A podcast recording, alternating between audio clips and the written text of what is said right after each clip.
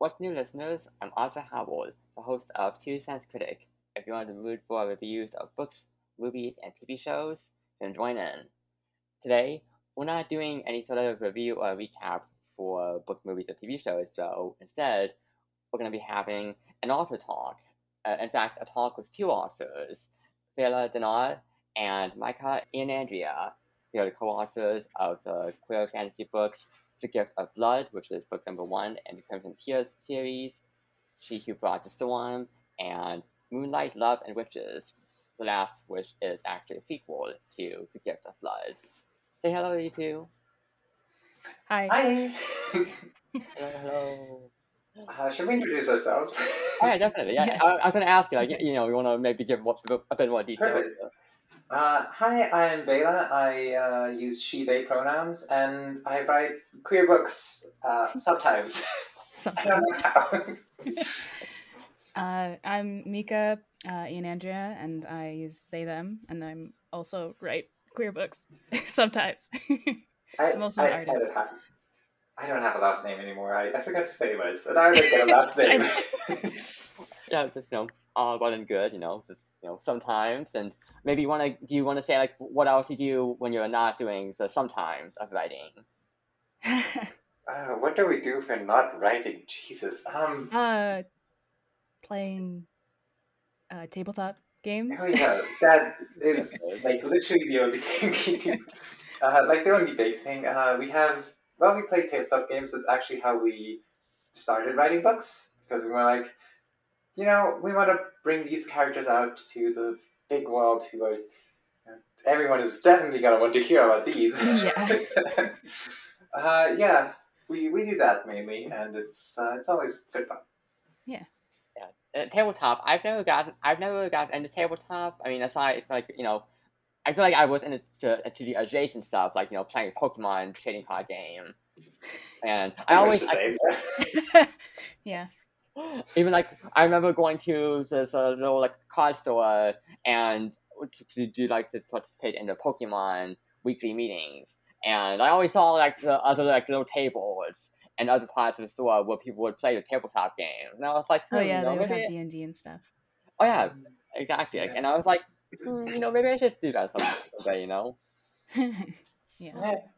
I mean, it's it's good fun if you uh, when when you get into it. It's um, there's many different systems. Uh, there's currently also a bit of a like everybody and their grandma will tell you, oh, play D and D. It's so easy to learn. yeah. Personally, personally, that's actually it's actually not true. It's not the easiest. Also, there's there's, there's There's so some many stuff going on. yeah, there's there's there's some stuff going on with D and D right now, which makes it like it was the biggest system for a while, and then you know the people who own it were like, "Hey, what if we just completely ruin our fan base? it's just Yeah. gonna that's gonna do well."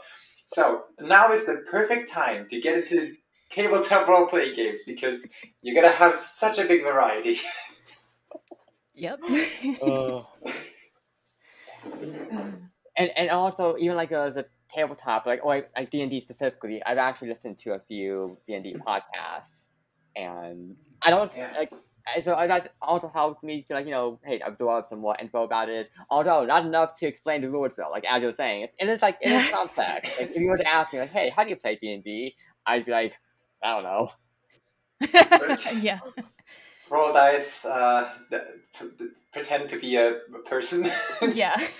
That's So- pretty much it. So pretty much like real life, just Dungeon with Master. dice. There's, there's a dungeon master involved. I know that obviously. Yeah, yeah. Yeah. And they can always uh, you can always be like, "Hey, dungeon master, tell me everything," and they they will be your guide through the world. Yeah, really. Hand over the information. So give your dungeon master snacks if you want them to be nice. Oh, now, uh, for listeners, would you like to give a little, you know, explanation, maybe a little blurb for uh, the books that you've written that I had listed out earlier? Uh, the the books that we've written, yeah. Uh, Mika, do Yeah, you want to? no, you can do it. Okay, well, let's start with The Gift of Blood since it was our debut novel. The Gift of Blood is the story of a uh, lesbian kickboxer who is turned into a vampire because she can fight, and the vampires are like, we want you on our side, so we're going to rip you out of your familiar life and just make you a vampire. Mhm. And she takes offense at that and starts her own little war against them. Uh, she finds uh, other people who have been, you know, fighting against injustices and, uh, you know, literal fucking murderous vampires. she finds a found family. She finds friends.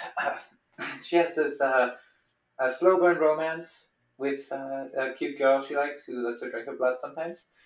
That's the whole thing. And she uh, learns that she doesn't have to do things for people to be loved. It's sort of a bit of, bit of a slightly darker but um, you know uplifting story. Happy endings, but you know you get punched in the face in the middle. It's also very long. It's al- it's also very long.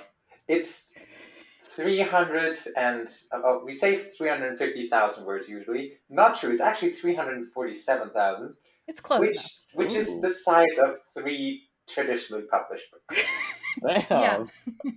But in my defense, I didn't know that. and everyone who's read it so far has said, yeah, it's long, but you just fucking fly through it. So, yep. can we think of the blood? Yeah, you know, like the, the plot meat. You know, I do. I like you know, not not, not you know, just just generally meat. Like you know, about the length of it. You know, I can I can enjoy that. Like you know, I've sat through things like Yeah. The Batman or uh, Yeah. you Like, Yeah, if it's you- fine. If you like the story, you're going to be met with more and more and more of the story, so it's going to be great. yeah.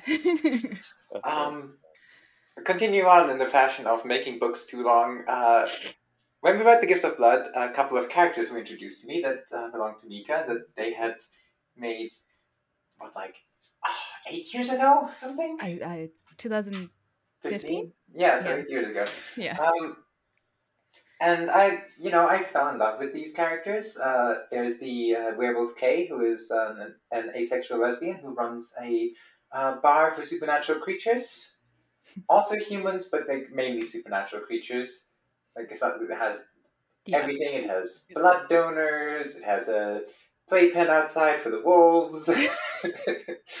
um, their uh, girlfriend Logan. Uh, Logan is non-binary and uses she/they pronouns, but likes the term girlfriend. And they both fall in love with a uh, witch called Nemo. And I wanted to write that story as a little novella of like forty thousand words. A little novella. It was Just a meant to be tiny- a novella. tiny little novella. yeah, just tiny. Tiny little novella of 140,000 words. It kind of got long. Uh, I'm covering my face in shame.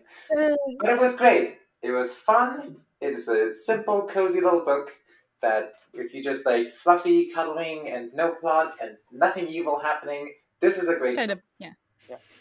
Yeah, and, and I, Nothing evil happens. Yeah. and, and, and, and I can back that up. You know, that's just like hey, you know, like you were saying, it's not it's not plot heavy. Just you know, enjoying the characters yeah. and enjoying the emotions and relationships, dynamics. You know, all of that, all of Yeah. that good stuff. Yeah. Yeah, so if you just need like a comfort book to cuddle up with at the fireplace, do that. Read for however long you can read yeah, it for. yeah. However long you can read it for until you grow bored. yeah. Please don't grow bored. Yeah. Please. Um, and uh, then we have our latest book, which um, uh, it's titled "She Who Brought the Storm," and it's about. God, how do I say this? Um, let's let's start with the setting. It's a sort of fantasy setting, but with uh, modern uh, versions of relationships, of conversation. Uh, it is hinted at that it may not be in the past, but more in the future. There's a mention of starships that probably And goes roller coasters. yeah, and roller coasters. There's a mention of roller coasters as being an old thing that they had. Um, Yeah. And the story follows three characters uh, Laura, who is a dragon who wants to protect her territory, Ree, who is an angel who wants to kill someone, basically, in Laura's territory, which is what they need permission for, and Kalia, who is a giant, giant dragon and is in love with them both Mhm. uh, and uh, wants to just have them be safe and also maybe kiss them both. Uh, yeah. Nice. Also, I should mention Reed uses uh, they them pronouns, and also they ha- they have issues. There's a lot of our books have like themes of trauma, overcoming, or like learning to handle it with love, and uh, that carries through the entire book. It is also very long. I, I don't remember how much two hundred thousand words. Something like that. Yeah, it's it's another one that we were like, yeah, this is gonna be short. But I added It more. wasn't short. yeah, you, know, you just feel like, you know, extending the the content, you know, the material. yeah, it. Yeah, it's it's like fine. It's like I, I can't not have this big party where they're all like learning about each other's uh, trauma and issues, and you know, killing people takes time. yeah, and a party also takes time. yeah, Yes. And it, it, it's, it's good to see, like, you know, books like yours, along with plenty of other uh, queer books exist, exist in the fantasy genre. Just because I feel, I feel like it's something you definitely are seeing more of now. Even just a few years ago, it was not as popular, I think. yeah, yeah, Now it's which is a crime. yeah, Yes. really. There's some good stories. Oh, I want to say this to listeners: these books are all self-published. Just in case I wasn't absolutely clear. And if publishing, if traditional publishing tells you, "Oh, this and that doesn't exist in the market," look to self-publishing because I bet you there's hundreds of thousands of awesome books you'll find. Yeah, that it, there's so many more books out there Yeah. in self-publishing than there are in trad published that are like what you actually want. yeah, Well, yeah, that's, yeah, that's the thing. Like you know, self-publishing route that you've taken, it is, it, it, it's like the territory that is being used to, you know, put out content that you wouldn't normally be able to pursue if you were to try to go to a traditional publisher that may that that that can restrict you Mhm. more.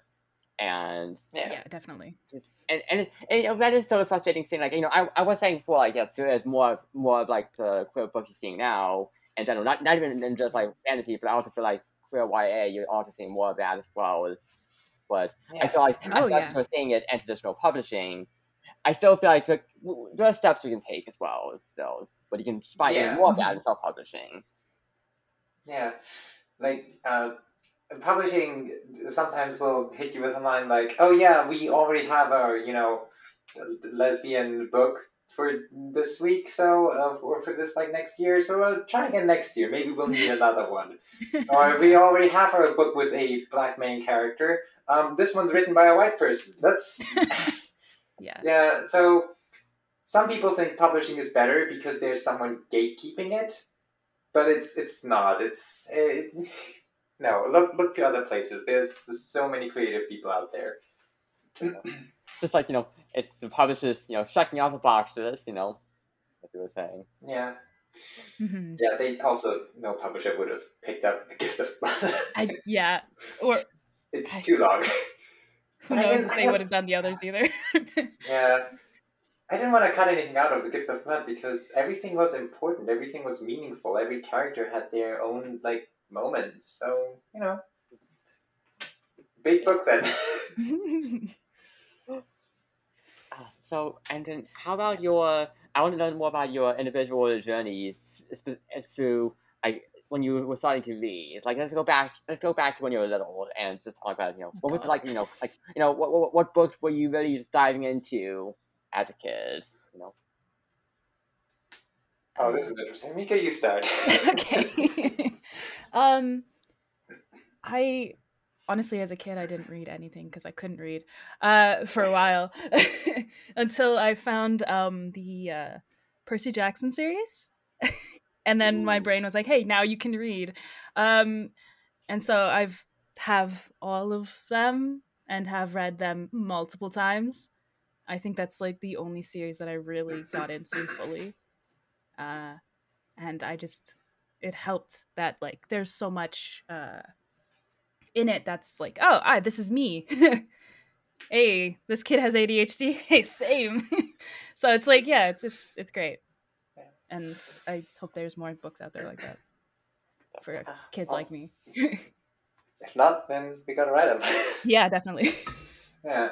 Uh, as for myself, um, gosh, I I read a lot as a child, but most of it was terrible. Most of it was bad. um, I'm like uh, Mika. I have, like I'm neurodivergent. I started reading at a sort of like quote unquote high level very quickly. Um, unfortunately, my parents did not like the things I wanted to read, which which was um, you know fiction and uh, nice things, and they wanted me to read fucking textbooks and shit like that. Uh, Oh no. I mean, I, I will read them if I'm like, you know, if I develop a hyperfocus on them, but I don't want to. I that's not my thing.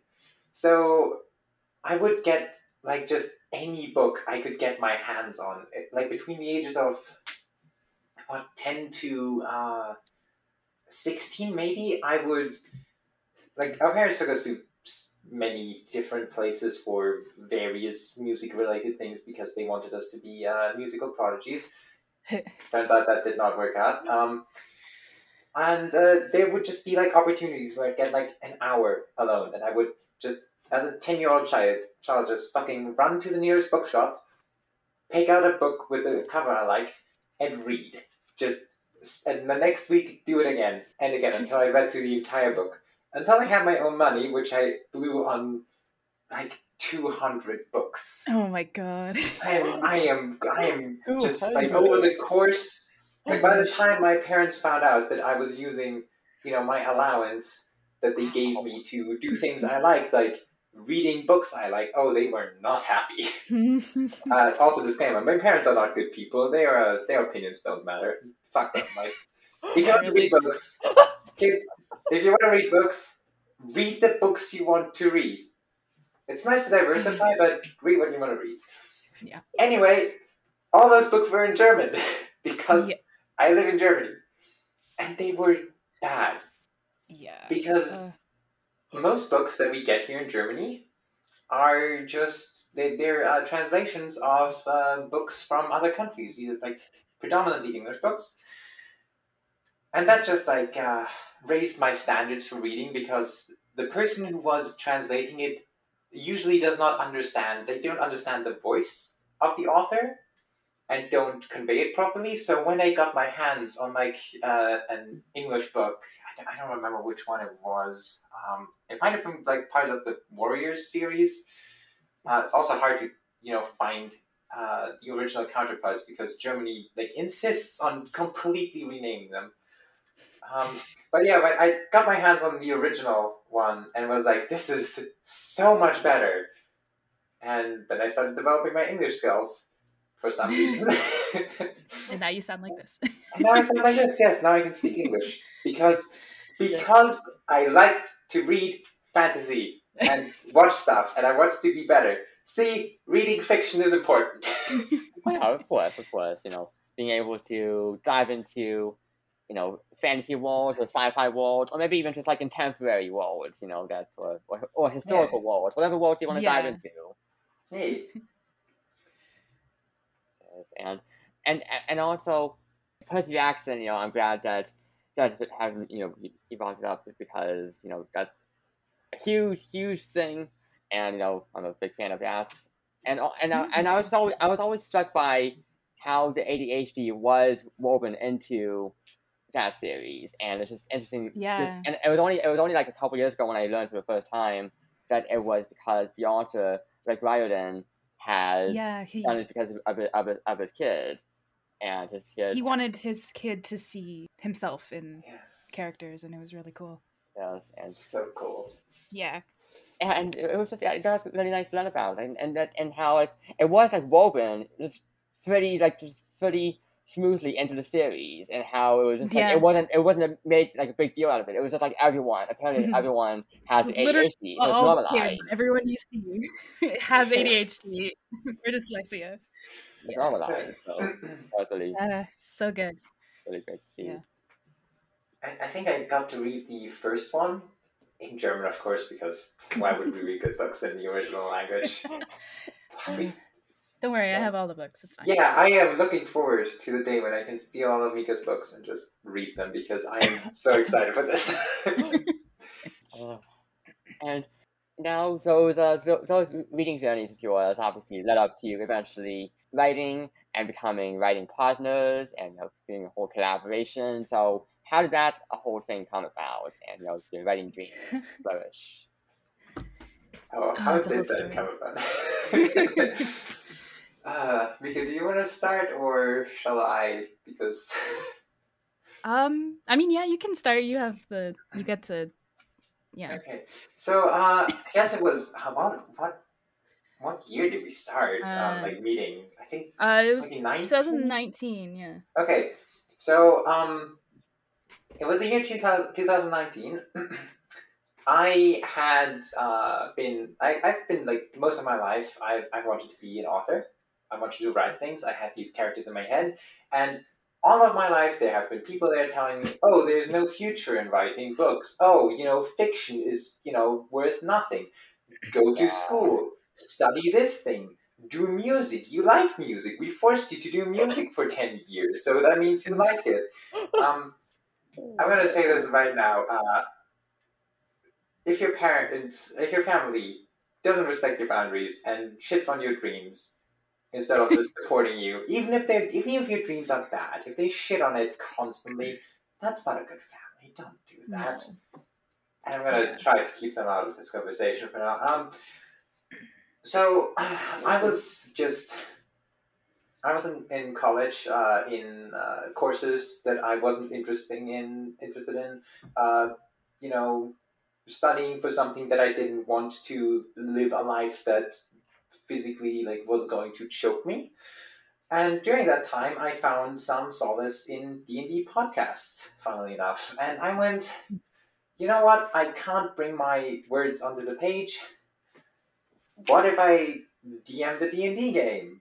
That would be fun. So, Yay. also at the time, I yeah. Also at the time, I had no clue about anything career, um, which was going to be very funny in level like uh, in the following parts of the story. I thought, yeah, I'm, you oh know, God, I'm a dude. I'm cis. I'm you know hex. I, you know, I, totally that. Hmm. so uh, I started. We started. I started DMing a game, and it was trial and error. I didn't do well. The first projects, they sometimes don't go well, but that's fine. Uh, there was one player in there, um, a friend of Mika's, who, you know, I started noticing like, hmm, it's very queer for oh my gosh. a person it who doesn't so funny to know. Do you want to give this from your perspective? yeah, um, my friend was talking about the campaign that he joined, which is what Vela was DMing, and uh, he was like, "Oh, it's so queer." There's like he's super the the DM is super uh, uh, queer uh, positive and he's so many lesbians in as like so characters and i was like oh shit i want to play this. Can i can you yeah join? and uh, devin contacted me and was like hey so i have this friend they would uh, like to join. And i was like yeah sure absolutely. Um, because at this point the campaign had gone so completely off the rails because i had no idea what i was doing so i was like another person? Come on in uh, and so we talked about, uh, I, I talked to Devin about Mika for a little bit, and, you know, at some point I noticed, huh, they keep using they, them pronouns. I did not, I did not even register what pronouns were at the time. I was good at speaking English, not good at the grammar part. But, you know, it just like kind of clicked, like, okay, so at this point, where they're going to join, uh, I have not been given a binary pronoun. Uh, I don't think this is a privacy thing, which was the only thing I knew at the time you would use they them for if you like don't know the gender or uh, if you don't want to disclose it. So I just went, yeah, okay, sure, they them. Uh, I guess that's what they go by, and that's how easy it is. Yeah, so easy. Yeah, and then Mika joined, and uh, their character started um, dating NPCs. Uh, that's when I learned what being polyamorous is after like being polyamorous since I was nine years old or something. Oh my gosh, yeah. that was that was a fun experience. I learned, oh yeah, loving multiple people equally and like consensually and communicating with them. That's not that's not what the world sees as normal. That was no. was very fun. Uh, so we did that for a while. Yeah, and then. Uh, the funniest thing though is her realizing, oh, all of my characters are polyamorous. Oh, this char- these characters, oh, they're actually trans or whatever. it's just so funny. Yeah, yeah. I um after Realization. Yeah. Just hitting your brain, like, oh, maybe it connects to my life more personally, like, like originally Yeah. intended or thought. Yeah, something like that. There was um, a very interesting thing that happened where Mika was like, "Hey, is it okay if I play a trans character?" And I was like, "Absolutely, yeah." I don't know what that is, and I Um. I don't remember how we got there because uh, for a variety of reasons, a lot of my memories are very hazy before I met Um. Mika. But they, I don't know. Did you explain to me what trans became? Did I look it up? I think Uh, I, so. I, all I did was like, I asked my friend, I was like, hey, should I uh, tell uh, your DM uh, that my character is trans? And he was like, yeah, go for it. And so I was like, yeah, can I play trans character? And you were just like, sure. And you didn't say anything else other than that. So I was like, okay, I they know, I- they know what trans people are. I guess I, I, I that's good. think I think I looked it up, and Yeah, you did. Yeah, I think I looked it up, which you know, obviously uh, Germany is a, a couple years behind the times, so it was awkward. I stumbled through the uh, way of finding out things. I uh, I started taking a gender studies course uh, just because I was like, oh yeah, like I'm definitely still going to study for this thing, like being a teacher, because my dad wants me to be a teacher because I, they cannot force me to do music enough to do it as like a full time job in like an orchestra or something. So yeah, definitely I should know about these things in case there are people in my class who are queer. Turns out I'm queer, and uh, a lot of things happened over the next couple days. Um, couple days, couple Couple years, months.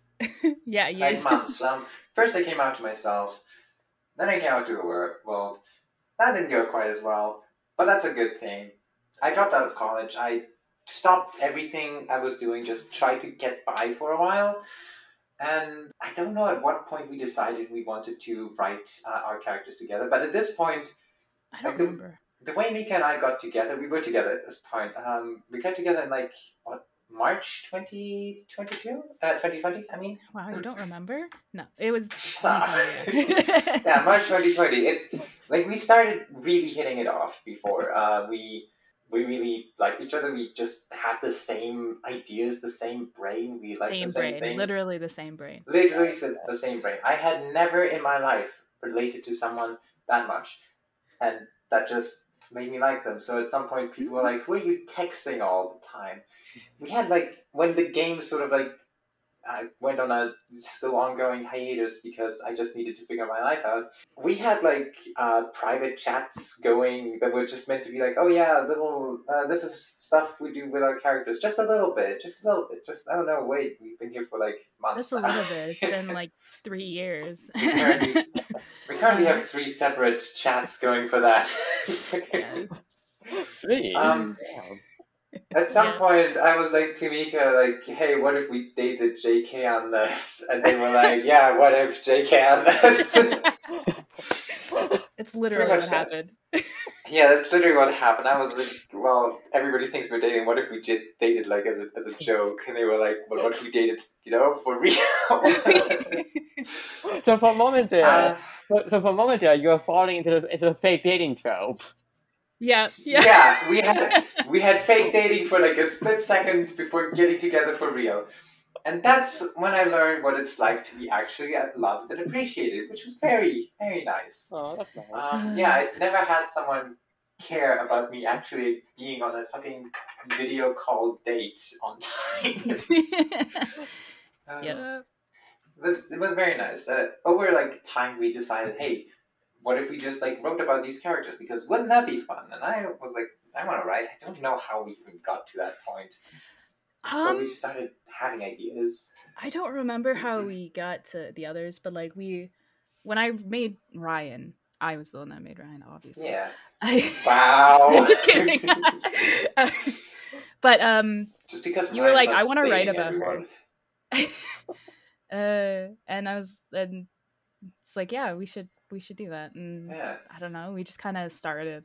Yeah, it um, started actually as a part of me sort of uh, having a job and then losing a job. Another important lesson to learn I, I don't know why I teach you these life lessons. Nobody is listening to this needs these life lessons. If people hire you basically on the spot, that's a red flag because that means people keep leaving. Um, Yeah. Yeah, this wasn't like the yeah, this wasn't like the height of COVID. Uh, I had no real other support system than myself, so I was looking for a job and took the first thing that came, and it was deliveries, and that fucking wrecked my body. So at some point, I was just completely unable to work, and uh, uh, still, you know, look for a different job. But uh, at some point, Nick and I we just like talked about it and went, okay, so we'll write a little story. I think at that point we were kind of writing. We were getting stuff Yeah, thought out at least. like we were getting stuff 'Cause we we thought out. Yeah. Yeah. And we were like, okay, so what if we try writing for like a little bit? We'll self-publish one book. We'll do the uh, vampire that hunts monsters one, the, uh, because that's that's a short one, right? That's not gonna be big. We'll do that one, and if that goes well for us, we keep like investing into this instead of a dead end fucking job that underpays you and you know breaks you. yeah. And that is the long and convoluted story of how we started writing. Yeah. Oh damn! You know, it's really great to hear about that journey. You know, it's not even just about the writing part; it's also just about exploring, you know, navigating your identity and coming to terms with that. You know, Yeah, so it's really is, Mhm. it it, it's yeah. moving, moving to hear about all of this. Yeah, I'm, I'm glad just- because you go first, please. I was gonna say it was just all connected. yeah, and, and I'm glad it's interesting to hear about because I realize I'm going off on tangents. I talk a lot. You know, that's all. That's that's all right. You know, I I, I love the shadow. You know, just just give all the info. yeah, And so, more about your writing. So, again, the two of you are collaborators. However, apparently, Mika, you are you claim to be more of the just the idea provider, not the quote unquote writer and the collaboration. So, would you like to just go go a little more into detail about that? I I make like a lot of the characters and a lot of the the um art kind of except for like the covers and all that stuff for the books and everything. Um and I'm always there when she's writing uh to give out ideas and tell her like um actually she would not do that or Yeah. something like that and stuff uh cuz most a lot of the characters that except for like she who brought the storm a lot of them have been like my characters yeah, and of course like a mixture of Vela's as well so it's Yeah. like it's, we just play off each other's uh, ideas of their characters and their interactions and all that stuff and just write it down Yeah. Uh, she Who Brought the Storm was actually the only uh, book so far that didn't involve any of Mika's characters because it was meant to be a test. It was meant to be an, a way to test how we would write these books and what, uh, like, what feel we were gonna go for. technically i did add a few characters in but you know Which ones? Which ones was that? live Oh yeah, you added Liv, the uh, gorgeous pirate. Yeah, I forgot Yeah. about them. They, uh, that was, yeah, but yeah, um, usually Mika is the one who, um, let's say I can write, I can do the manual labor. I need stimulation. Mika provides that stimulation. The feel. yeah, like to to get excited. Basically, I can't. Um, like my ADHD and just executive dysfunction is just mean to for me that if I'm not excited about something, I am going to just procrastinate on it forever. With Mika helping me, it's like every question I ask like adds something new, something I didn't see coming, which is one of the reasons why I fell in love with them because I could never tell what would come next, what exciting thing they would come up with next. uh, it's it's great. yeah we're a great team Yeah. Yeah, I, I'm always intrigued to hear about how all the collaborations work. Because, like, I, you know, the collaborations like yours, I know the other collaborations where it's like, oh, like, say the, the two authors will write a book that focuses on two different POVs, and one author will handle Mm. one POV, the other author handles the other POV, and you know, like, I- I- I- again, like different co-author collaboration styles like that. So it's always Yeah. Yeah. about. And then uh, your books also offer quite a bit of, of representation as well in terms of the queer rep and also in, in neurodivergence, even like non-binary rep, which you don't see that much of in traditional publishing. Again, I feel like again it's growing more, but still not as Yeah. big Yeah. as we'd like to see in Yeah. traditional publishing. Yeah. Yeah. It's like uh, one of the fun parts. Uh, it's also was like I think it was completely unintended. Like we just were like we we, we just fill the world with people of different ethnicities, uh, backgrounds, sexualities, and just genders, and that's just that's just fun. That's a nice world. It's an interesting world, one that's diverse. It's also- and- A very realistic world. yeah, yeah. Because Yeah, you, you'll see that everywhere in the world. So it's like, Yeah. why not in our books? Like, Yeah, it's would uh, physically pain me to take that out. yeah. understandable. Like even even like there's also the, even like the age spectrum is also uh, Yeah. represented as well. But again, not something you see as often in traditional publishing. Again, you'll see bits and pieces of it, but I think that's definitely not something you see as much as other as Yeah, other portions of the of the quick like you know like gay, Like- lesbian, and trans. like uh, yeah. yeah. Traditional publishing basically works on the basis of so you need to write your book, then you need to get it to the right agent at the right time after they've gotten like thousands of others. They need to like it, and then they need to make somebody who is rich and privileged and completely disconnected from the world just believe that this is a good book. And it's hard to make that happen as an agent. Like they really are doing a lot of work to get good representation out there and to get Yeah. books into the spotlight. But that's what we have self-publishing for. Yeah. I imagine trad publishing, you can't just be like, oh yeah, I'm a lesbian, I'm asexual, yeah, you whatever. can't you can't base your uh your book on the on just like the identity of hey this person is ace, so you just should look at how their identity affects the world around them. The I'm sure it trad pub- happens sometimes, Yeah, I'm sure it's happened sometimes, but but you don't usually see that. yeah, yeah, it's gonna And happen either- more. And if there are characters that are like that, they never really tell you. They have Yeah. like moments, yeah, you think that they are, and or they're they might be, but you never really get that. Yeah. Like- Which is why we why we were like, okay, so we need an excuse for uh, well, need an excuse. We would have done it anyway. We need an excuse Yeah. for why all these terms are in this futuristic fantasy world that references humans coming there with starships thousands of years ago. That's why our Yeah. dragons are immortal. Yeah. They remember. Yes, and, and, and even like and then also for neurodivergence as well, which again I feel like that's something you are also seeing more often as well. Like even like one of my favorite one, one, Mhm. one of my favorite books, uh, Kiss Quotient by Helen Hoang. I feel like that's probably one of, one of the best examples I've seen of depicting a character who is on the spectrum. right, Um, yeah. Yeah.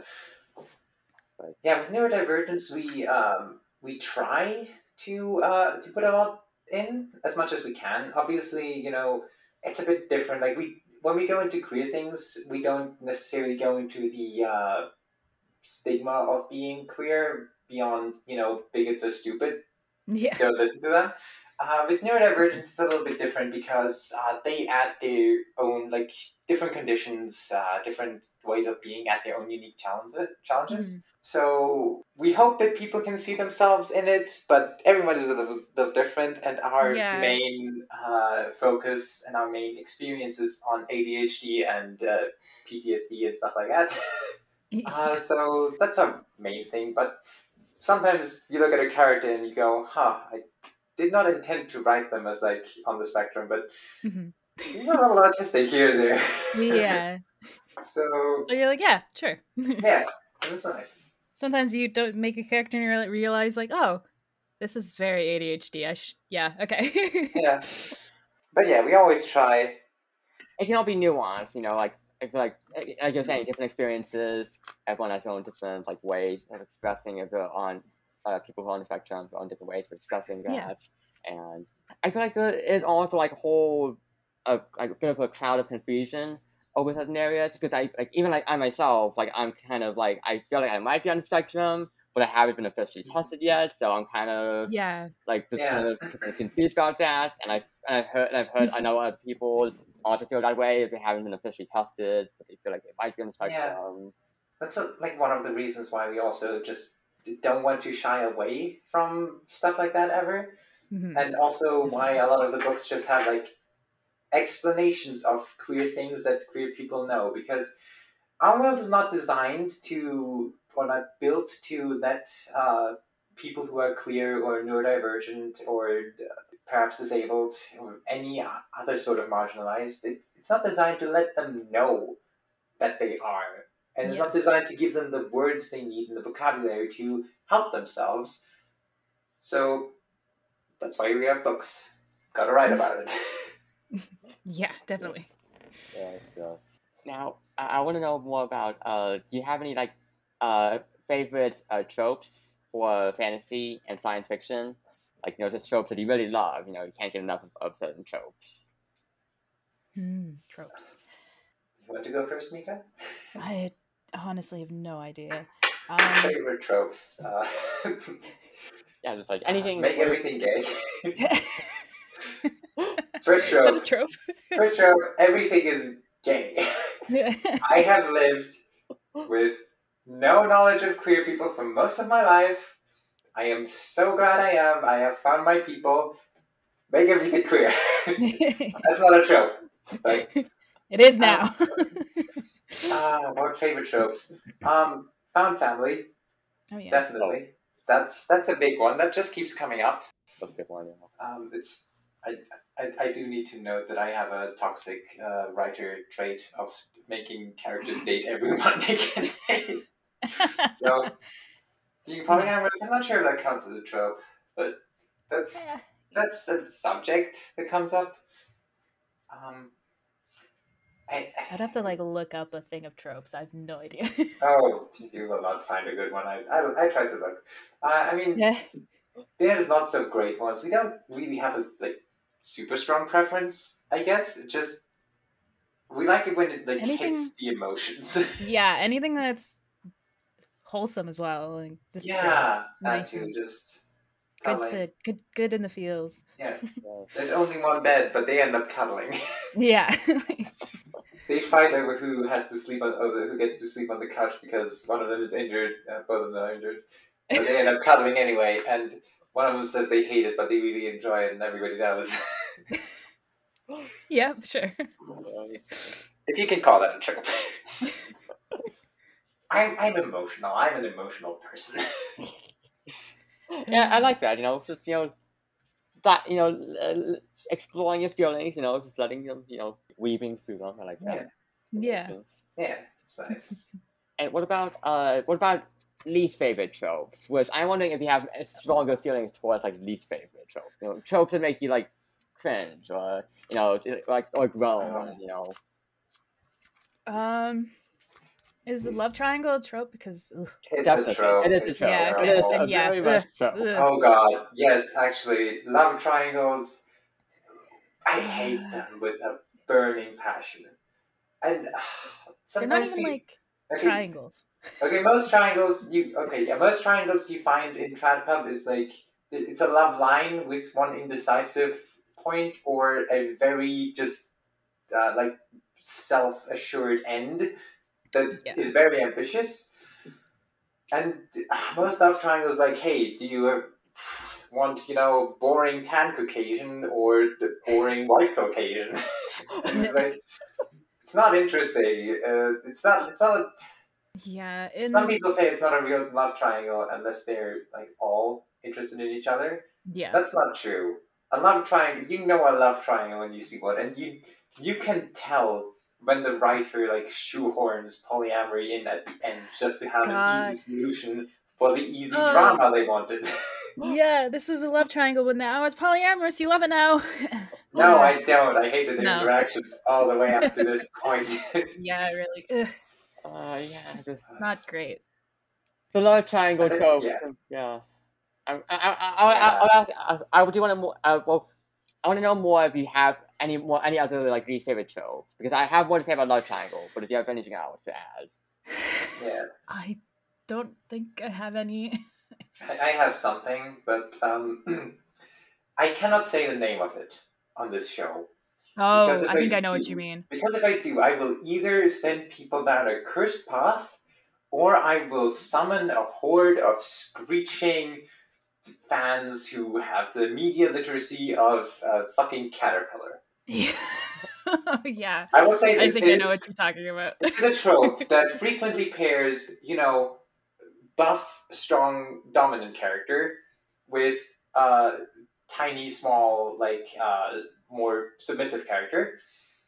Which you'd think I would love because that's my shit. I love dominant Mhm. characters, but here's the thing: I love it when it involves consent. I love it when it doesn't involve bioessentialism. Like because you're big, you're somehow entitled to something. No, that's not how that works. Like I I fucking just I love consent in books. It's Yeah, important. consent is great. So Definitely. it's so important. Like you can do any kind of um let's let's name it what it is, kinky thing. You need consent. Because if you do anything in that area, consent is key. Enthusiastic consent. And this trope that has fucking buff women and cute tiny women does not have consent. Ever. It is always horrible, it's always nasty, it has its origins in fucking slave fan fiction. Yeah. I hate it with a burning passion. I want to I want to bring this trope down and kill it. The yeah, she takeaway gets here is- I'm sorry, yeah, I just I just think bioessentialism. If you write bioessentialism into your book, that's fucking stupid. It's, I think, damn, you know, I, conservatively speaking. You know, so I, I, so I was gonna say, so consent, that you know, also which, which is something that you, feature in your work, and I'm glad to see that. You know, enthusiastic consent, very important. Yeah. And I was, I don't think I've, I don't think I've heard of this show before. When you, when you were saying strong buff was tiny, small, and I when I when I heard that, I was like, wait.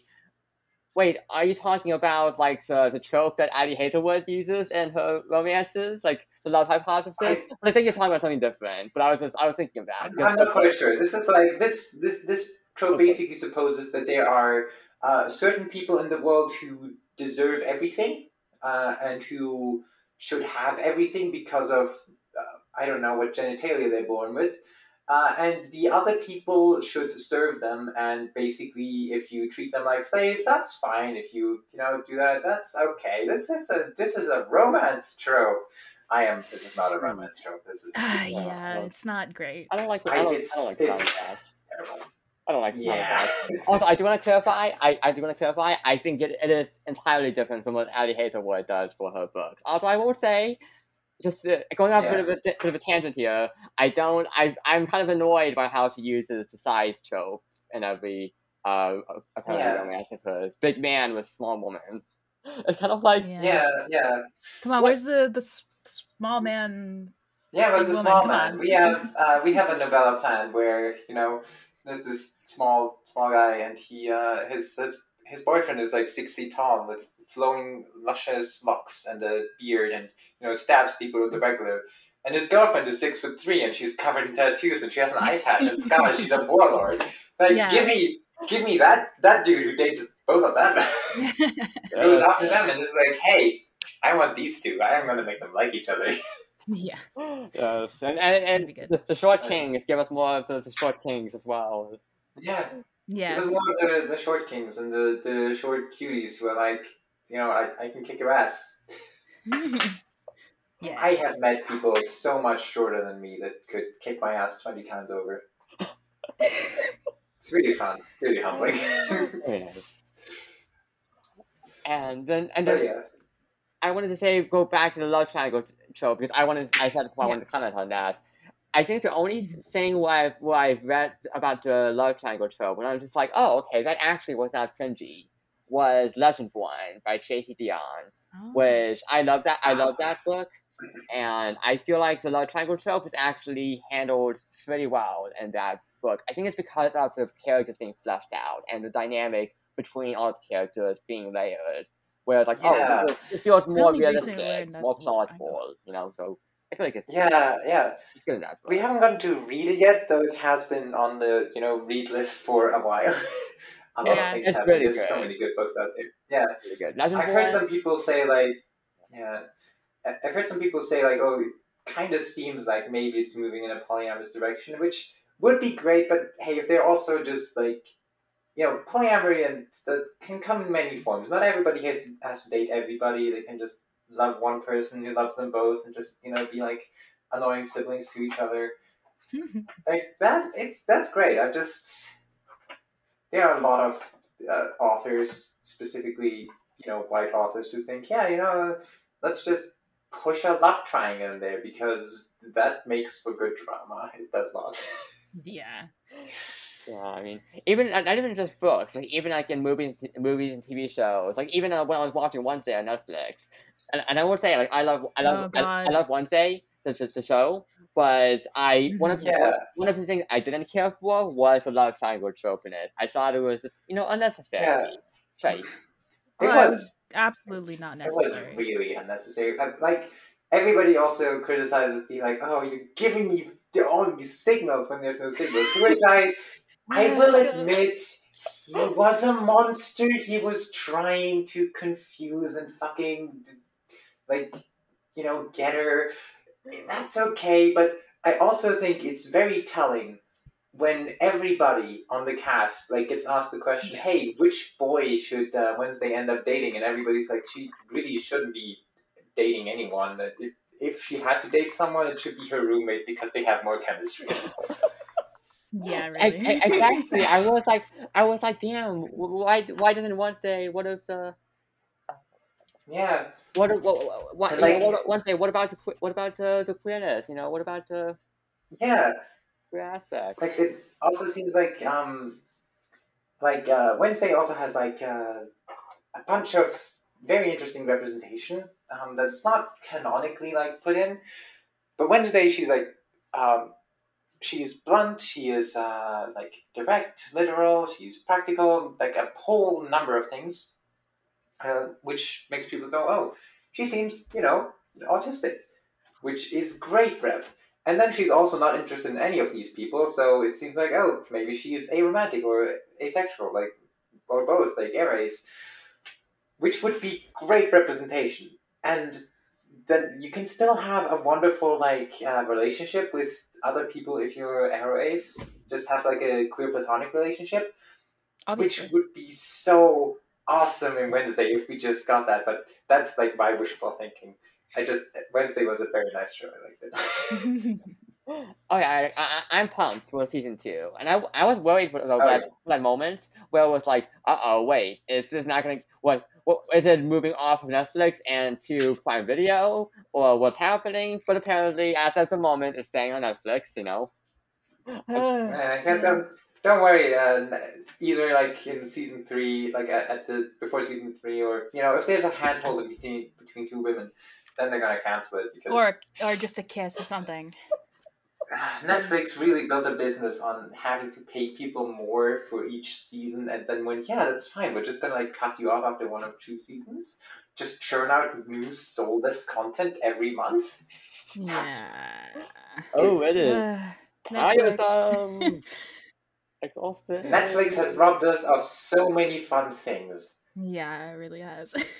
and it's frustrating because then it's like, but but I, I wish I I wish I could boycott Netflix, but I can't really because Netflix has some genuinely good content as well. So it's like, oh, but I gotta watch this Yeah. show. yeah, it really sucks. Uh, don't don't worry though. They're like they're really determined to just go fucking bankrupt. Apparently, yeah. it's the year of fucking multi-million com- like dollar companies just fucking hemorrhaging money for some reason. It really is. Oh yeah, just like poof, Netflix and HBO Max, Warner Brothers, Twitter. uh, Amazon, fucking Amazon. Hasbro with D and D recently. Jesus. Yeah, just so many things are just going down the drain because of the people that are it's like they- controlling it. Yeah, it's like they don't understand that there are people who are actually, you know, the people who are giving them the money are the ones who are actually looking to get something back. Yeah. They yeah they want to consume you know actually good crap you know. Yeah. hmm So you should watch that. Read our books. That's yeah, the class. Watch our books. Read our books. That's. Yeah. I can't promise. I can't promise that they're good, but they're there. We're not going to cancel them after two seasons. Yeah. Oh. Um, and now, now let's talk about your, your favorite media. So specifically, your favorite books, movies, and TV shows. Let's kick off with books first. Well, Mika, I think I know your answer. Um, well, Percy Jackson, obviously, and uh, the uh, Locked Tomb also has become. fuck- Uh, it's amazing, but also what what? yeah. um, I've got a gosh favorite books. My own? Does that count? No, that doesn't count. Uh, um, no.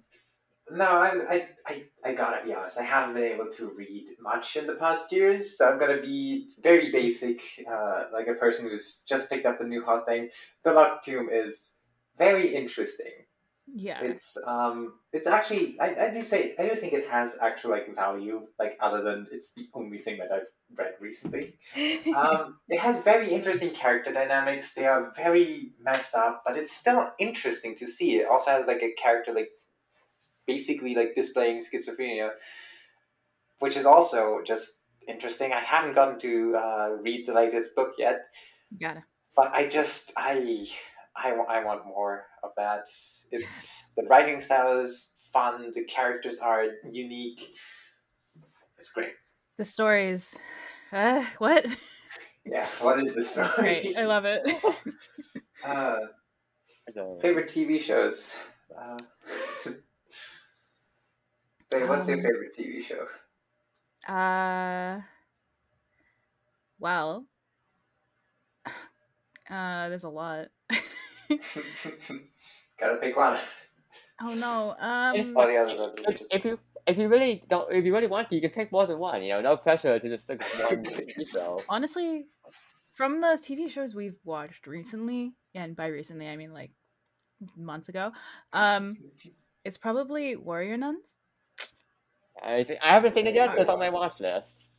It's really good. It is amazing. Yeah. Sadly, Netflix. Sadly, next Netflix was like, well, we're two seasons in, and uh, there was uh, there was something gay, so.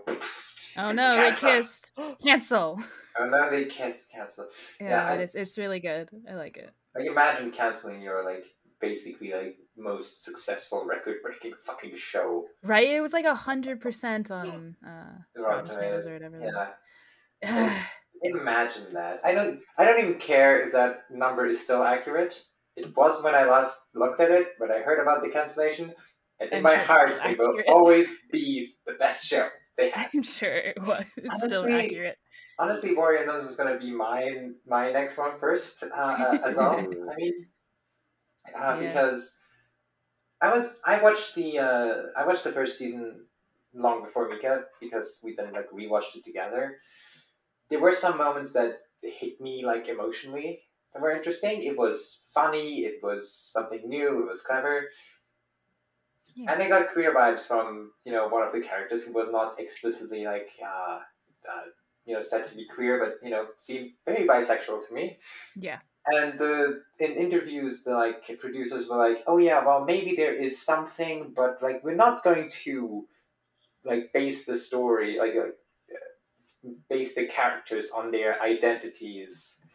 And they oh then they opened with the next season, and they all like they made everything so queer. oh my gosh, yeah. I watched the first five minutes and went, okay, so she looks as bisexual as you can possibly look. Fucking, she looks as gay as you can possibly look. Oh, and there was a kiss on the cheek. Oh, the I- looks they have. The looks they have is always This so gay. like, the Warrior Nun season one and two is like a masterclass in how to, how that, the queer gaze. This is it. Oh, Uh, no. oh, you know, It was it's, it's, it's funny. That, it's funny that you mentioned that because when you were saying like, oh, like so the queer vibes and stuff, like right at the beginning of the season, so the first thing it made me think of was Willow because, and I was saying like minor spoilers Ah. for like the beginning of uh, very minor spoilers for the beginning of, Will- of Willow, So not not the movie, the TV, the new t- TV show Yeah. on Disney Plus. it's in the first Yeah. episode, and just like the first few minutes, I was like, there's an interaction, and then you go like, wait, is there like, is there queer vibes here? There's like a very specific glance of someone's Yeah. to the side, and it's like, whoa, that's like some romantic tension there. And then later on in the episode, it was like, oh, so it is explicitly queer, and it's like right Yeah. in I the love it. I was blown away because I was like, Instantly to whoa. Yeah. this is a Disney Plus. I had series actually a Disney Plus series. Yeah. Where it's like you can watch it on Disney Plus and it's explicitly queer in the first episode. You, you don't even have to make us wait for a whole season. You know, it's just right there out Yeah. in the open, and it's just Ah, Yeah, I, I did actually watch the I did watch the first uh first season. Um uh, not the first season, the first episode. That's what I meant to say. The first season I don't think is even over yet. Who knows? Uh, I mainly watched it because fucking uh, conservatives on Twitter were complaining that there was a kiss and Yeah. where have values gone? And I watched it and I went so they had an issue with the kiss, but nothing else. Like I, are they blind? No.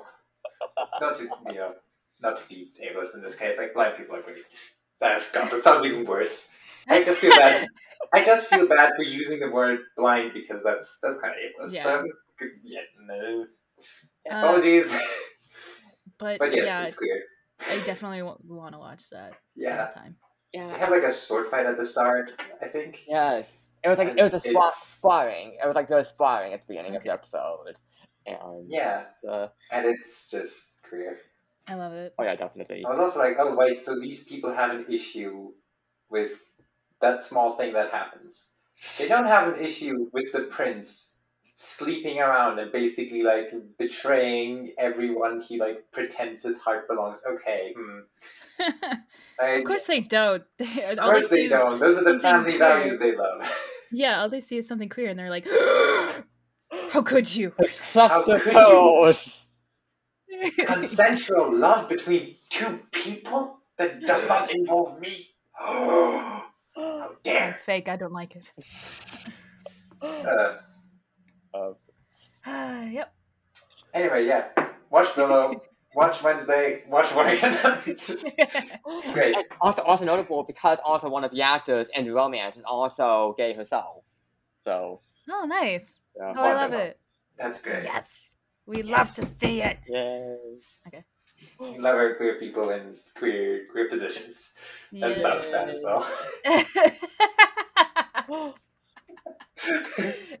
Layla. I'm trying.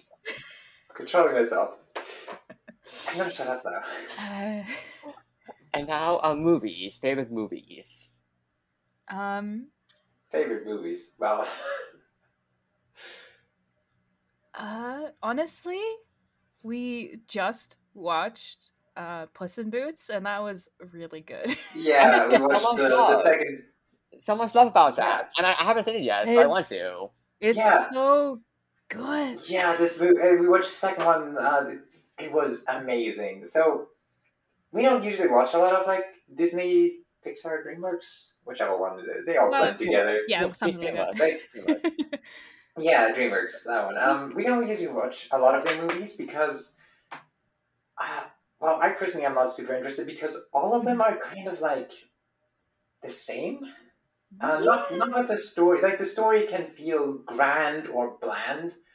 What you see on the screen is always the same. But this movie, like the animation work in it, is Oh, the animation is so Amazing. good. I think it first like started when um, uh, Spider Verse like uh, changed uh, like the formula a little, had this like I saw completely different recently. style. I saw it recently. It's really Yeah. Yeah, like it's it has a completely different style. It has uh, it it fits the medium. The way it's animated, like the frame, like uh, the frame count is designed to make you feel just like motion and action. Yeah. And this movie, like Puss in Boots 2, felt like a blend.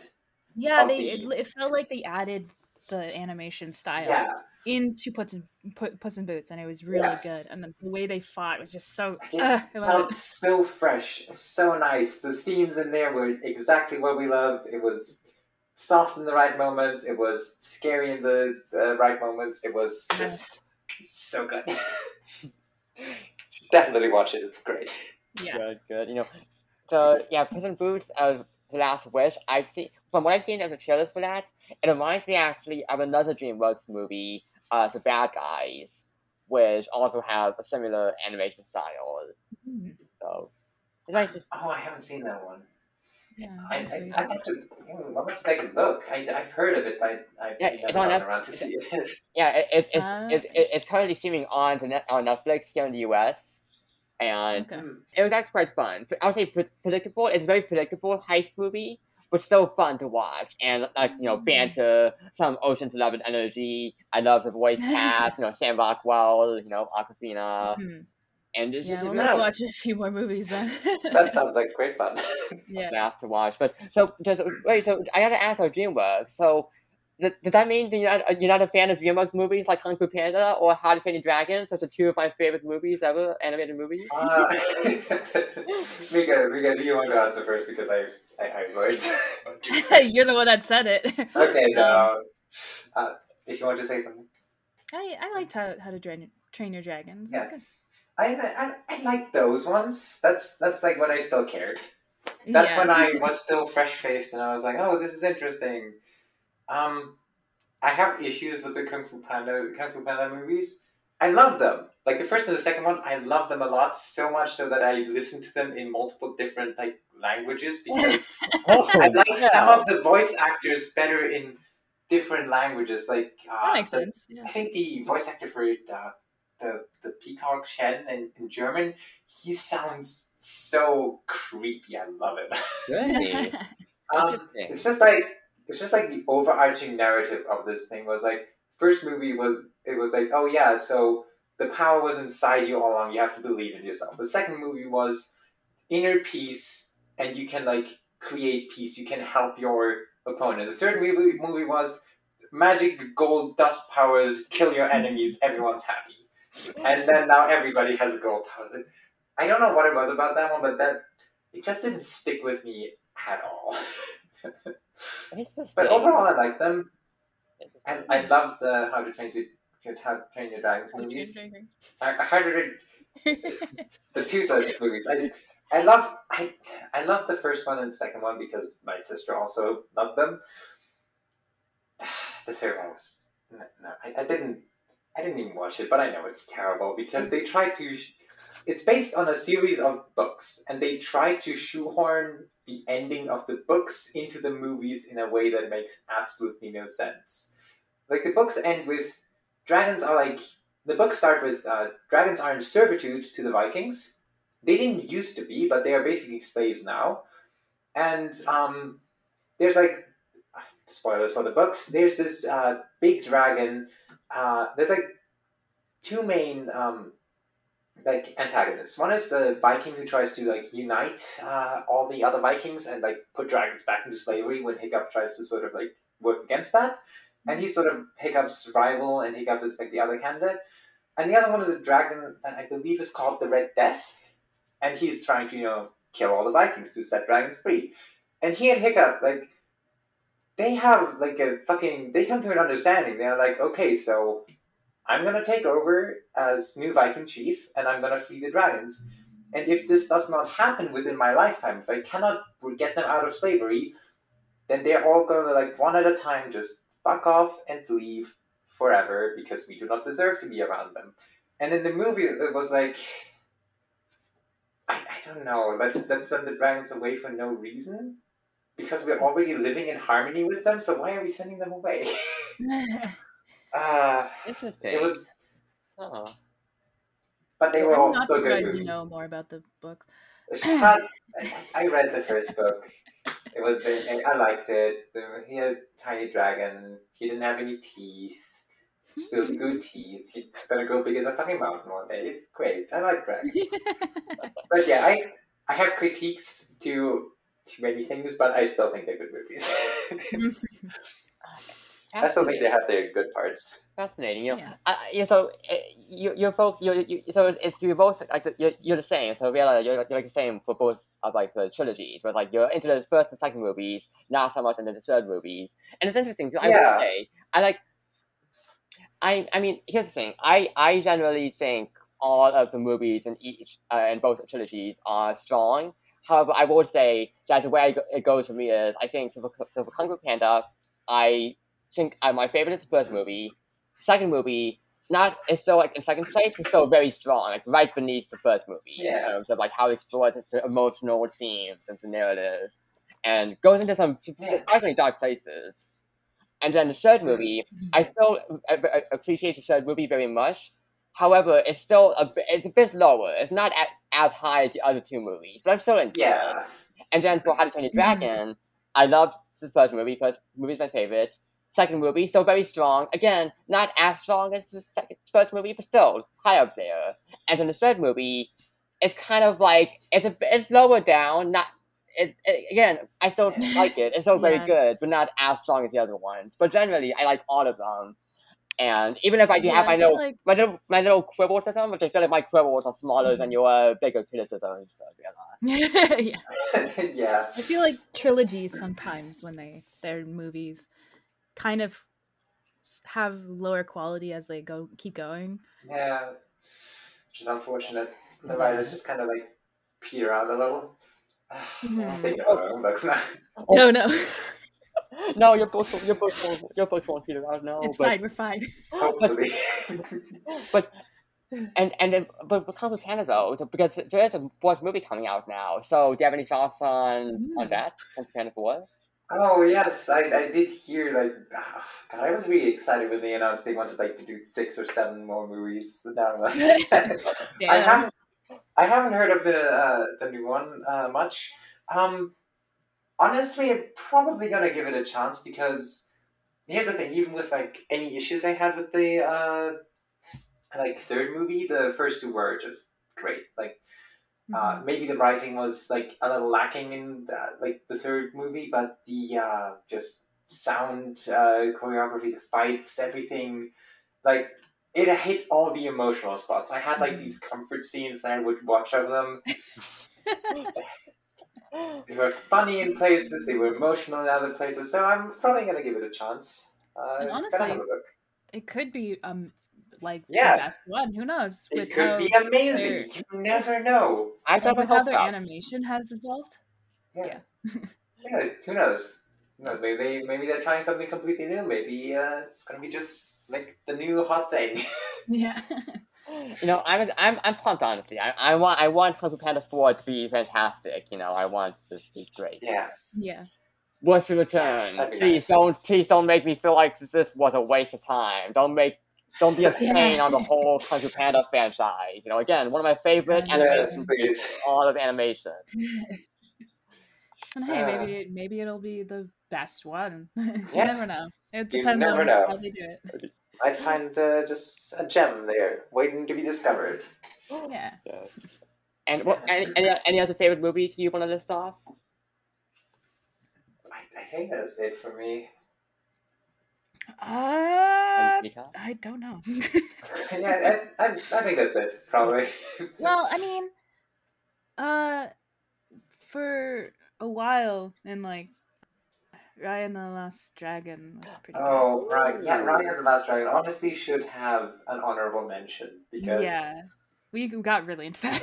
yeah, we got really into that. Um, well, we got into it because it had like the crumbs of queer rap that we were used to, and we were like, they're It's a dragon. lesbians. Yes, Also, it was. also was a dragon. Yes, Dragon. Yeah. Yes. You know, oh, I, I- yes. Uh, you're reminding me of that. Yes, the whole there was that whole debate back when the movie came out, where it's like, wait, the movie could have gone just one step further, you know, to make the queer Yeah. yeah. explicit. Yeah, it was. Yeah. It was. It seemed like somebody was really trying hard to disguise the queer rap. yeah, Uh, Because even like but- even like even they're just Teddy, really good friends now. even Kelly Marie Tran, Yeah. when when she had read the script, she had read into it was was a, a, a queer reading. oh yes, yes. so I've that about was like holy crap! So even the actors just reading off of the script got uh, you know yeah. per- perceived Yeah. She, she wanted that to be. She was like, "I like this relationship." yeah, it's It was it's good. good. uh, and it uh, helped us like um, because it was like a whole thing about people making their own like uh, original characters in the universe. It uh, helped us meet our current cover artists. yeah, both enough. of them. Oh, that's, that's Yeah. great! Yay. yeah. Uh, I think if it, I think I just remembered like if it comes to queer like the or to series or favorite series, I think we maybe should mention She-Ra. Oh, I forgot about yeah, we She-Ra, yeah. I'm gonna She-Ra, watch this. I'm gonna Avatar. Avatar. Yeah, uh, I now that's I'm a huge fan of that. yeah, Yeah, like we're, we're no spoilers, but it's it's a great show. Um, Mhm. God, I think we. I started watching it and just had like the feeling like how it was gonna end, and but I started watching it before I knew anything about like really queer things. So when it ended the way I thought, I was like very happy. It was amazing. It hit all the right beats. Also, had like Yeah. a villain. Yeah. It was was it? Just- both Avatar and uh, yeah, uh, Avatar uh, as well. Avatar Yeah, and- Like I- the you know, Legend oh, of Korra. I should, I should, I should spe- spe- specify Korra. Now that's Korra. So when I watched this, it's Avatar: The Last Airbender that I saw, but Korra still I watched, right. and yeah. She-Ra. Yeah, All Korra is ones. Korra is also great. Like, God, I I remember when uh, it came out. I didn't. I mean, every everybody's heard that Korra and Asami girlfriends. yeah. Everybody, everybody knows at this point. I'm It- it- sorry, it- I it's, a, even have to it's, it's a massive thing now, so it's you know. Yeah. It- It's a, it's common knowledge at this Yeah. point. So at the end of the I- I series, know, they hold hands. yeah. Yeah. At the end of the series, they hold hands and Yeah. go like on a vacation together, basically. And I didn't realize at the time when I first watched it because that was like even way longer before before I met Mika. Like I didn't Mhm. realize how meaningful it was, and I didn't realize why it, you know, why you know Nickelodeon refused to air it. I was like, oh, that's weird. Why are they doing that? Yeah. that was like uh, sometimes people nowadays go like oh i thought there'd be more queer rep because people say this was revolutionary yeah for the It time was. that Yeah. was revolutionary that was the Yeah, yeah, best we could fucking hope for Honestly, yeah. It was like, yeah, they hold held hands, but that was so much bigger than what we see, what we saw at that time. yeah. and And- that's really what made everything else like blow up in queer shows and stuff like like yeah we still constantly have to fight for representation of uh, marginalized people Yes. of all kinds and it's slowly slowly just going forwards but you know gotta keep working on it Yes. but it's always going to be beautiful Oh yeah, definitely. Well, uh, we're, we're coming up to our good word segment to wrap up this whole talk. But one more question I want to ask before we get to that: Is there one question that you wish I would have asked you throughout this whole interview?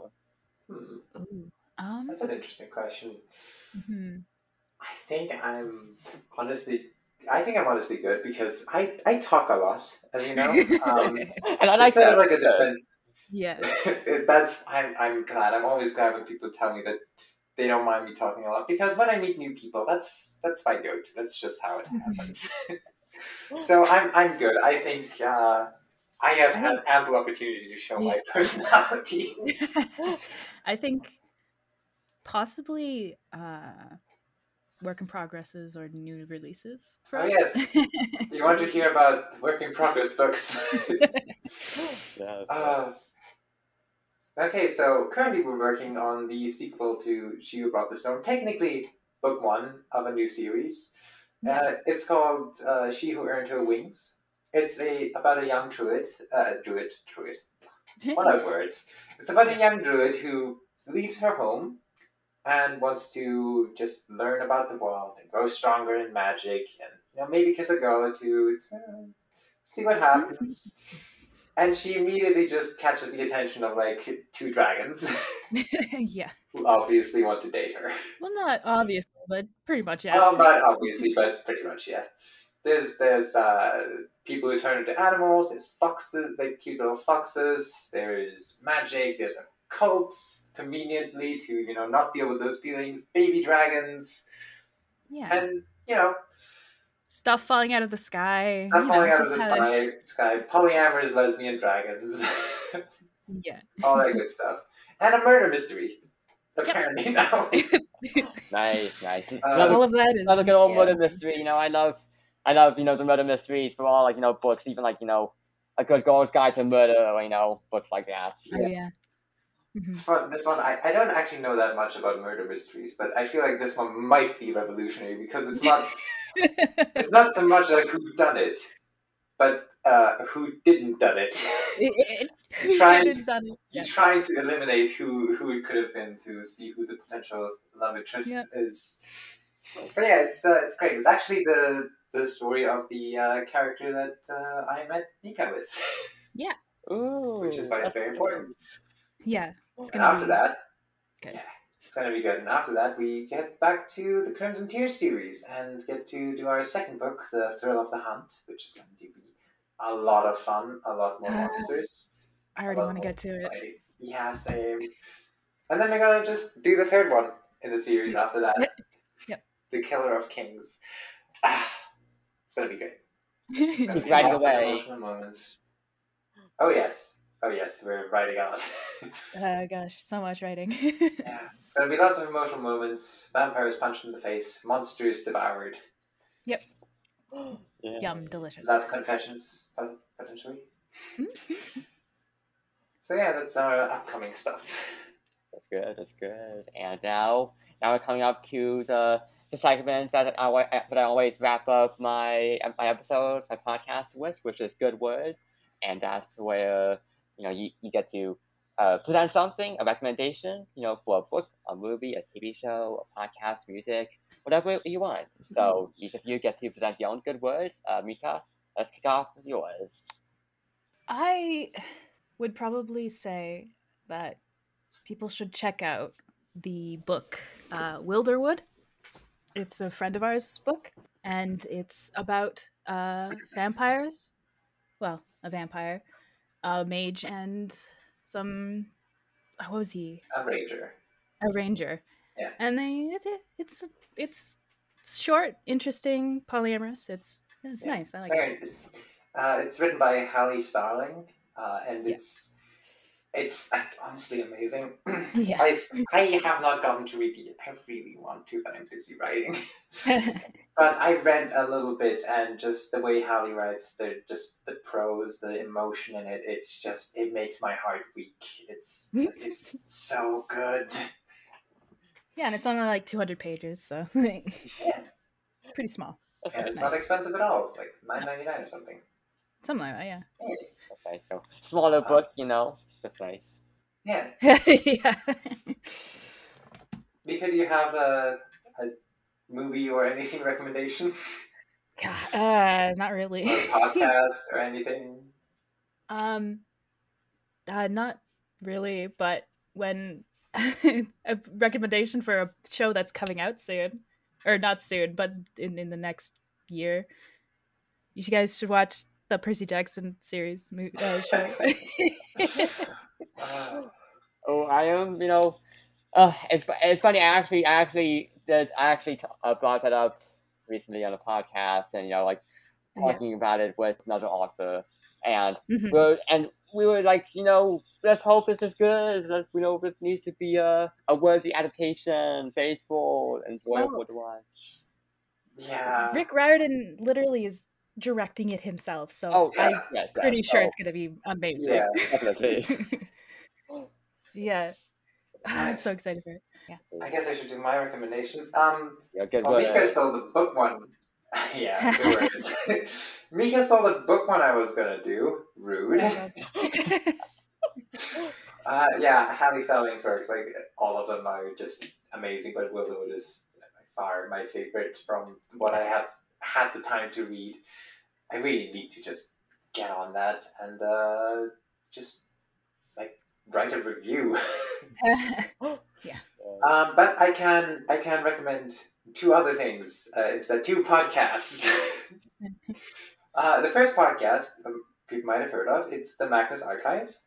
oh yes. I've heard of It's this. Yeah. a yes, it's a horror anthology podcast. It, Yeah. um, I actually started listening to it a while ago, uh, like just before it sort of ended. So it's completely uh, it's completely done. It's on Spotify. You can listen to every episode. It's great. The editing is great. It's just it just works. It it's amazing. It is creepy in just all the right ways. Uh, there's a bit of a narrative story, but you don't have to worry about that. But you'll you'll get there.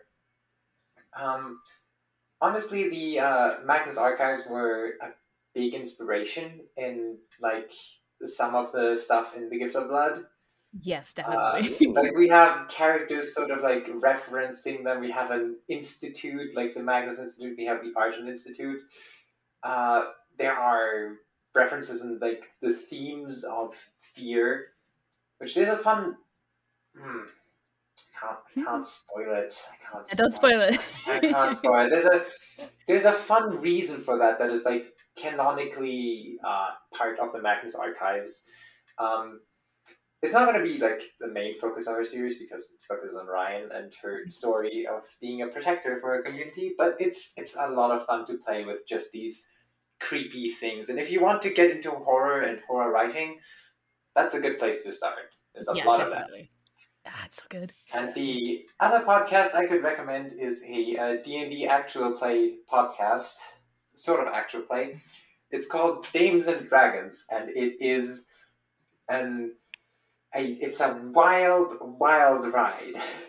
Uh, it follows the story of like three in total characters. Every time I think it's always three. Um, there's a bit of a cast switch in the middle, but it's just like people sitting around a table having the most fun they can have in an interesting world, just being ridiculous, like getting put into a dungeon, befriending a pet slug, setting a door on fire, passing out, and then using that as an opportunity to charm the captain of the guard and just being like, you should take me to, you know, a different, a better room so I can turn to a bird and fly out the window. it's just it's wild. And all the um the players are also i believe all queer. Uh several of them just you know uh, use they them pronouns? I think maybe. Like i'm not going to speak on other people's queerness. They're not super open about it but there's queerness. There's a lot of queerness. There's also ace ace representation which is great. It's uh fun little thing and it's not as difficult to get into as stuff like critical role or high rollers. Mhm. And you can just listen to it on Spotify. So yay! Yay. Well, I've listened to them a lot. that's good. That's good. So now you've given both of your good words, and now well, we've reached the end of our conversation. And I want to thank you very much for coming on here. This was you know really delightful to bring on the Two Cents Critic to be able to talk with you. Yeah, And thank you very much for having us. Yeah. It was uh, it was great being here. It was a lot of fun. I hope I hope I didn't talk too much. It, it, it, it's okay. It's, it's okay. You know, I, I, oh. I, I love you know to have the shadow. You know, you know. I, I, I honestly between the two, I would prefer to have more shadows than no shadow. You know, it's it, it, is- it's, it's a lot easier to work with more shadow on a on a podcast. Whereas if you just have Yeah. like just silence, it's just like, you know, I guess I'll have to work Yeah. around Yeah. it. if you like, if anybody needs somebody to just talk shit for an hour, call me. She will. I can She do will just keep talking. I can do that. Yeah, that's what I'm good at. Just keep talking. anyway, this was uh, this was very fun. Thank you very much for having us. You're welcome. And now, really and nice. now, what what people find you? Any socials? Anything online? You know. Oh right, yes, those exist. um, I guess Twitter is probably the best place. I, I'm there. Um, uh, yeah. uh, like my handle is uh, Dragon Pros because I don't know why. I'm queer. I'm extra. I don't want to be found easily. Uh, yeah, I am also on Twitter. Uh, and I'm also on TikTok, which has some of my their promos. Uh, that's uh, Querio Cheerio. Uh, and my TikTok, or not my TikTok, my Twitter is uh, Shagura Scarlet. Don't ask why that's it's called that. it's a long story again. um, what else do we have? We have a We link have- tree and like We have a, a link tree.